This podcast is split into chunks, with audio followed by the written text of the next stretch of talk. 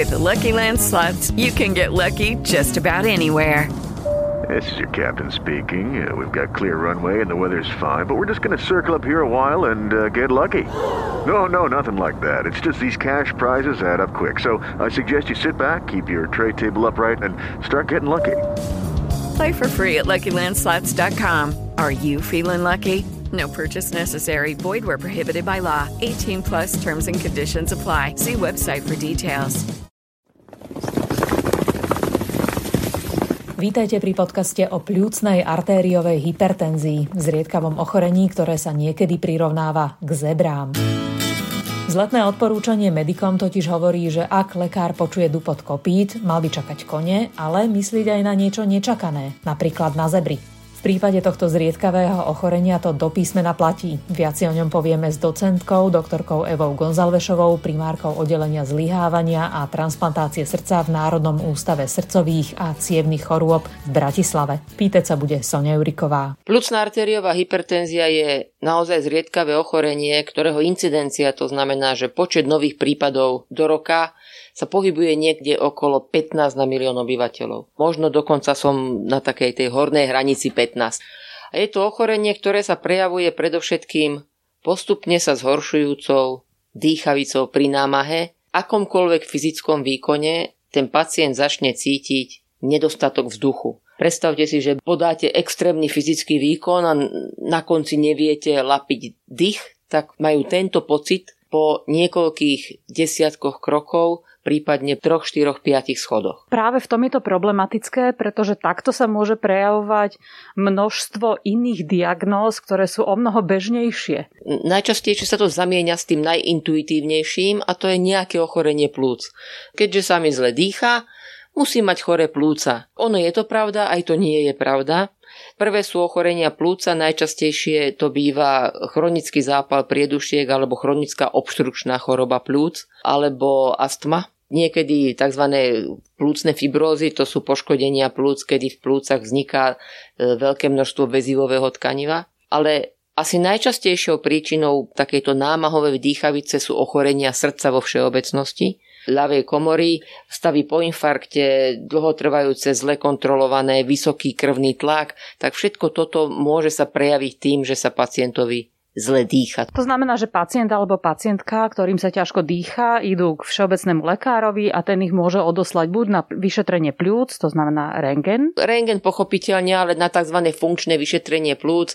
Dnes v bežnej ambulancii každého plúcneho lekára a často aj inde, aj u alergológov majú funkčné vyšetrenie plúc. Pacient fúkne do prístroja, ktorý vyhodnotí, ako rýchlo nadýchuje, ako rýchlo vydychuje, koľko objemov plúcach je po nadýchnutí, vydýchnutí. To je tzv. funkčné vyšetrenie plúc, ktoré je veľmi citlivé kvalitné vyšetrenie na odhalenie bežných plúcnych ochorení. Tam už sa môže ukázať, že by išlo o toto? Nie. Väčšinou toto vyšetrenie dá nejaký, my tomu hovoríme, že nešpecifický nález. V každom prípade je tu akési rozpojenie medzi tým výsledkom toho, ktorý není celkom normálny, ale nič dramatické tam nie je a tým dramatickým klinickým prejavom toho ochorenia. Ten pacient má výrazné ťažkosti a na tom funkčnom vyšetrení môže byť nejaký drobný nález, ale nič, čo by zodpovedalo tým pokročilým ťažkostiam pacienta. Potom nasleduje teda to vyšetrenie u kardiologa. Pretože na jednej strane sa snažíme vylúčiť iné ochorenia alebo poškodenia srdca, ktoré môžu spôsobovať daný problém, pocit nedostatku vzduchu pri fyzickej námahe. A v prípade, že ho nenájdeme,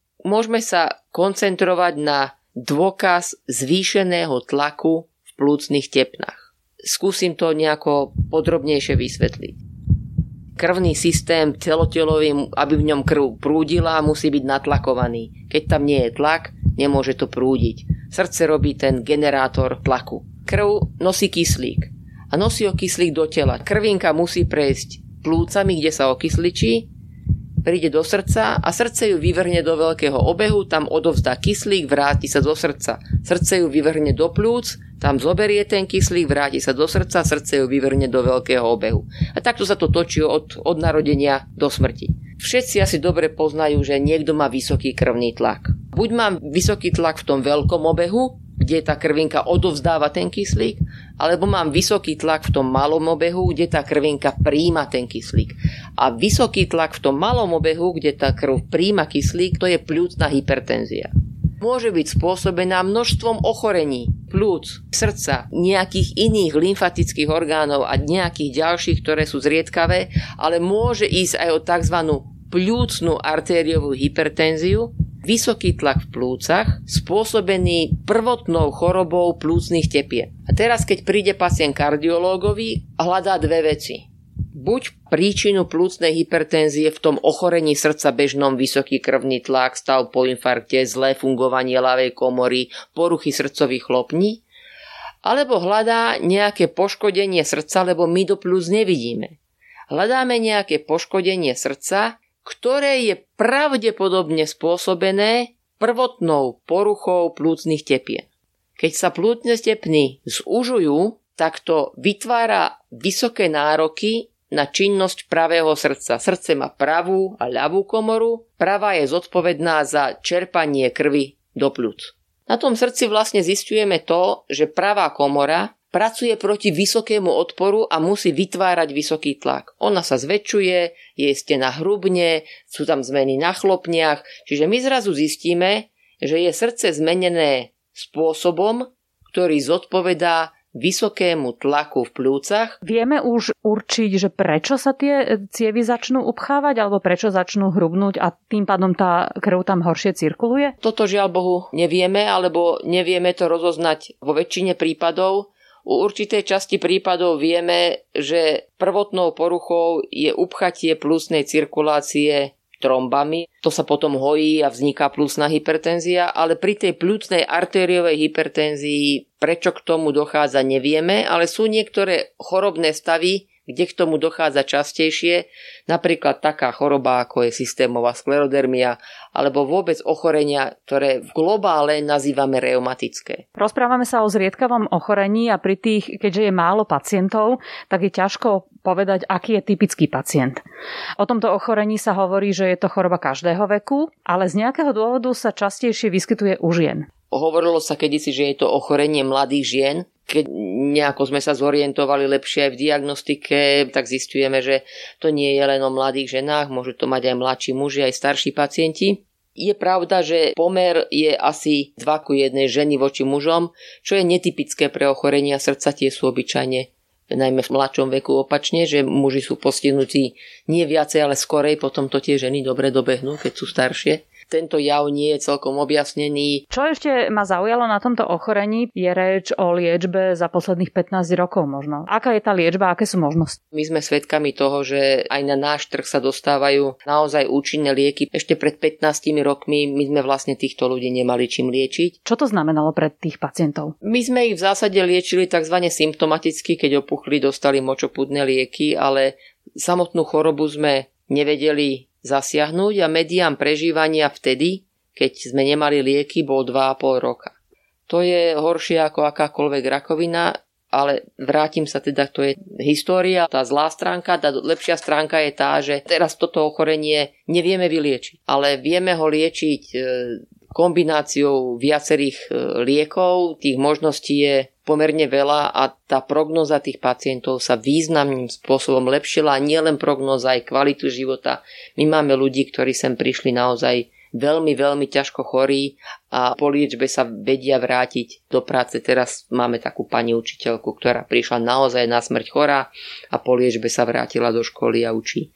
To sú také malé zázraky, ktoré sme pred tými 15 rokmi o nich ani nesnívali. Ako dlho trvá diagnostika? S tou diagnostikou je to pomerne veľký problém, pretože na začiatku sme hovorili, aké je to ochorenie nešpecifické. To znamená, že takto sa môže prejavovať celá séria ochorení a vlastne my sa k diagnoze dopracujeme vylúčovaním tých ostatných. A to niekedy ide veľmi rýchle, ale niekedy to trvá naozaj aj roky Priemerná doba od toho, že sa pacient identifikuje, že mu je niečo zlé a navštívi lekára, mne sa zle dýcha, mne niečo je, až po vyšpecifikovanie tejto diagnózy je niekedy okolo 5 rokov. A aj toto je jeden veľký cieľ, ktorý pred nami stále stojí, je to, čím skôr sa začne liečiť, tým je väčšia šanca, že tá liečba zaberie a že bude účinná dlhodobo. Verím tomu, že aj tento podcast prispieje k tomu, že ľudia budú mysleť aj na zriedkavejšie ochorenia. Ono sa samozrejme medicína nedá robiť tak, že príde vám niekto s bežným problémom alebo relatívne častým a vy, vy hneď poviete, že to je zriedkavé ochorenie. Len tá sekvencia tých diagnostických a liečebných krokov nemá trvať roky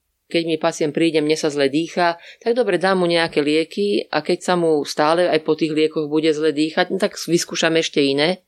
A keď to nebude fungovať, tak nebudem skúšať 3., 4., 5., 6. a poviem si, hob niečo znecedí, vrátim sa na začiatok, ako je to s diagnózou. Tých liečebných možností je niekoľko, od tých najpohodlnejších pre pacientov, a to sú tabletky, až po tie inhalácie, sú tam k dispozícii aj e, rôzne prístroje, ktoré pomáhajú, až po poslednú možnosť terapeutickú, a to je transplantácia plúc. Koľko je ich na tom najjednoduchšom a koľko sa musí dopracovať až k pomoci prístrojmi alebo transplantovanými plúcami? My v súčasnosti na Slovensku máme asi 150 pacientov, ktorých liečíme na toto ochorenie. Absolútna väčšina z nich užíva nejakú kombináciu tabletiek a zhruba 30% potrebuje k tabletkám nejakú infúznu terapiu. Totiž tie najúčinnejšie lieky nie sú dostupné cez užívanie tabletkov, musia sa podávať priamo do krvi a toto sa dá riešiť dvoma spôsobmi buď sa zavedie jedna špeciálna hadička priamo do tepny a vyvedie sa niekde pod kožu a tam je zavesená na ňu pumpa, alebo sa dáva takouto pomalilinkou kontinuálnou infúziou veľmi, veľmi mimoriadne účinná látka do podkožia. Pod kožu sa dáva, znova sa pripne taká pumpička, v ktorej je tá látka a mimoriadne pomaličky sa dáva či už do, do žily, alebo pod kožu účinná látka. Tak takto je liečených zhruba 30% pacientov. Je to ako tretí stupeň liečby, čiže u väčšiny ľudí začíname s tabletkami, s kombinovanými tabletkami a keď nie sme spokojní s liečebným efektom, pridávame. No a sú pacienti, nedá sa nič robiť, ktorí napriek všetkému úsiliu to ochorenie progreduje, postupuje, tak e, tam je stále možnosť e, transplantácie pľúc. Tu si dovolím urobiť krátku pauzu a upozorniť našich poslucháčov, že o transplantáciách pľúc sa budeme rozprávať v druhom pokračovaní nášho podcastu. Všetky ostatné orgány sú pekne uložené v tichučku, v teplúčku, v čistote, lenže pľúca komunikujú so vzduchom. Iritujúce faktory tie pľúca atakujú. K slovu sa dostane doktorka Marta Hájková, hlavná odborníčka Ministerstva zdravotníctva pre pneumológiu a fyziológiu a vedúca Centra prípravy pacientov na transplantáciu pľúc a potransplantačnej starostlivosti.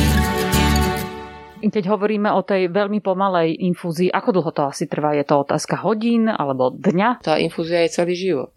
To je ako keby ste užívali tabletky. Tabletka sa užije a drží hladinu 24 hodín ale tieto látky sa nedajú podať takýmto spôsobom a vy potrebujete udržať liečebnú hladinu 24 hodín a oni majú počas rozpadu niekoľko minút. Ešte niekedy aj kratšie, takže keď to dáte do cirkulácie, ona odvedie svoju prácu, ale za chvíľku tam už nie je, musíte dať ďalšiu, takže dá sa to len takouto infúziou a keď toho pacienta na takú infúziu napojíme, tak ju vlastne má na celý život, postupne sa zvyšujú dávky. Keď si máme to zariadenie predstaviť, aké je asi veľké? To zariadenie nie je veľké, nie je ťažké, ale obmedzuje, preto je to zariadenie určené pre ľudí, ktorí majú naozaj veľké ťažkosti a ktorí majú zlú prognózu, kde, kde naozaj už v nasledujúcich e, e, rokoch očakávame aj udalosti veľmi nepriaznivé. To je vždycky vyváženie čohosi. Chceš chodiť, tak sa musíš zmieriť s tým, že nebudeš plávať pre väčšinu týchto ľudí je to záchrana života. Môžem si to počas sprchovania, dajme tomu, dať dole a no, potom... To sa dáva pod kožu, áno. Dá sa to prekryť tak, aby to do toho nenatieklo. Áno, dá sa to odpojiť, ale samotná tá ihla sa neodporúča vyťahovať, pretože tie bolesti sú najväčšie potom v pichu a pustení tej injekcie a oni sa zmenšujú po dňoch takže keď nechcete mať znova bolesti, tak si ju nebudete vyťahovať, necháte si to tam. Ale sú teraz také všelijaké prekrytia, pomôcky, že tí pacienti sa môžu usprchovať, ale nemôžu s tými splávať. Môže pacient svojou aktivitou alebo nejakými svojimi návykmi urobiť niečo preto, aby si priebeh toho ochorenia čo najviac uľahčil? Je toho dosť málo, čo môže pacient urobiť. Nie je toto bežné civilizačné ochorenie, ako je infarkt alebo vysoký krvný tlak, kde toho pacient naopak môže spraviť pre svoje zdravie veľmi veľa. Pacientovou úlohou je naozaj pravidelne pravidelne užívať lieky. A to, čo teda neodporúčame, je úplný pokoj.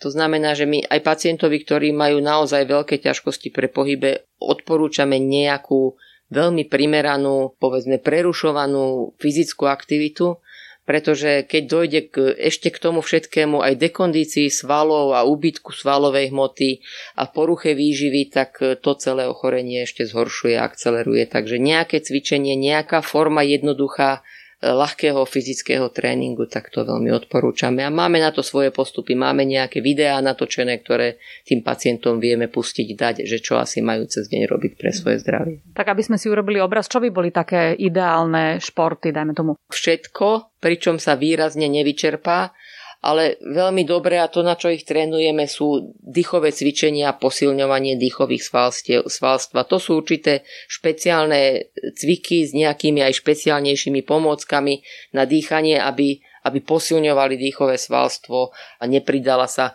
k tej dýchavici ešte aj únava dýchacieho svalstva. Týchto pacientov nie je veľa a vyžadujú e, kontinuálnu liečbu, čiže predpokladám, že lekári a lekárky si s nimi urobia aj taký osobnejší možno vzťah. Sú niečím špecificky? Často sú mladší ako tí bežní pacienti Špecificky sú tým, že potrebujú veľmi úzky kontakt a starostlivosť, ktorá je diktovaná nielen im ich zdravotným stavom, ale aj určitými predpismi poisťovními tým pacientom. Žiaľ Bohu, nemôžeme aj tým, čo sa majú dobre predpísať lieky na 3 mesiace, ale môžeme im prepísať len e, lieky na jeden mesiac a musíme byť v neustálom kontakte, aby sme teda overovali ten stav. Mimochodom, mení sa zdravotný stav až tak výrazne z mesiaca na mesiac? Absolútnej väčšine prípadov nie. Ja, nie ja považujem tento predpis a tento príkaz, že musíme neustále sa pýtať o dovolenie na každý jeden krok, ktorý urobíme. Pre toho pacienta považujem to za obťažujúce a už nezodpovedajúce dnešnej dobe. Tento princíp sa nastavil pred tými 15 rokmi, keď sme začínali. Po týchto skúsenostiach, po tých celosvetových skúsenostiach, špeciálnych odporúčaniach, ktoré existujú, aj po dramatickom zlacnení týchto liekov po tých 15 rokoch, považujem toto za neefektívne a obťažujúce aj pacientov, aj teda zdravotnícky personál. Sú nejakí, na ktorých nezabudnete? Tak sú to predovšetkým pacienti, ktorí to s nami vydržali až do transplantácie plúc a vrátili sa nám buď z Viedňa alebo z Prahy po úspešnej transplantácii a ich život sa vtedy naozaj dramaticky zmení. Sú to mamičky, ktoré nám porodili. To je veľ, naozaj veľké riziko a sú teda dámy, ktoré sú ochotné ho podstúpiť, čo teda neodporúčam. Graviditu s touto chorobou je to naozaj riskantné, ale my teda rešpektujeme to, že každý má právo na svoje rozhodnutie a, a keď sa takto rozhodnú, my sme to na to, aby sme ju čo najbezpečnejšie previedli a nie ju kritizovali, ale striktne neodporúčame graviditu. Aby to nevyznelo tak, že, že aké, sú, aké to je výborné, ak sa my postaráme, neodporúčame graviditu, je to veľmi nebezpečné. O zriedkavom ochorení pľúcnej artériovej hypertenzie som sa rozprávala s docentkou doktorkou Evou Gonzalvešovou, primárkou oddelenia zlyhávania a transplantácie srdca v Národnom centre srdcových a cievných chorôb v Bratislave.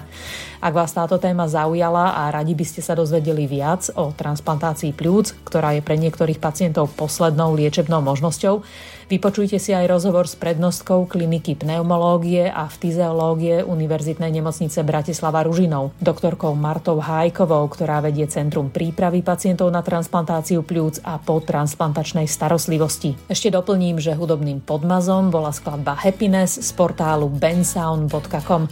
Pevné zdravie praje Sonia Euriková.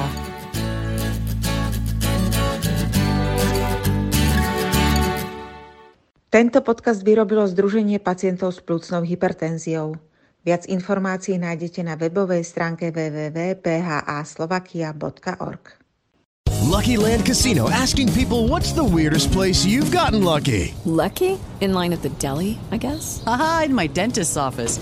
More than once, actually. Do I have to say? Yes, you do. In the car before my kids' PTA meeting. Really? Yes. Excuse me, what's the weirdest place you've gotten lucky? I never win and tell. Well, there you have it. You can get lucky anywhere playing at LuckyLandSlots.com. Play for free right now. Are you feeling lucky? Purchase necessary. Void where prohibited by law. 18 plus. Terms and conditions apply. See website for details.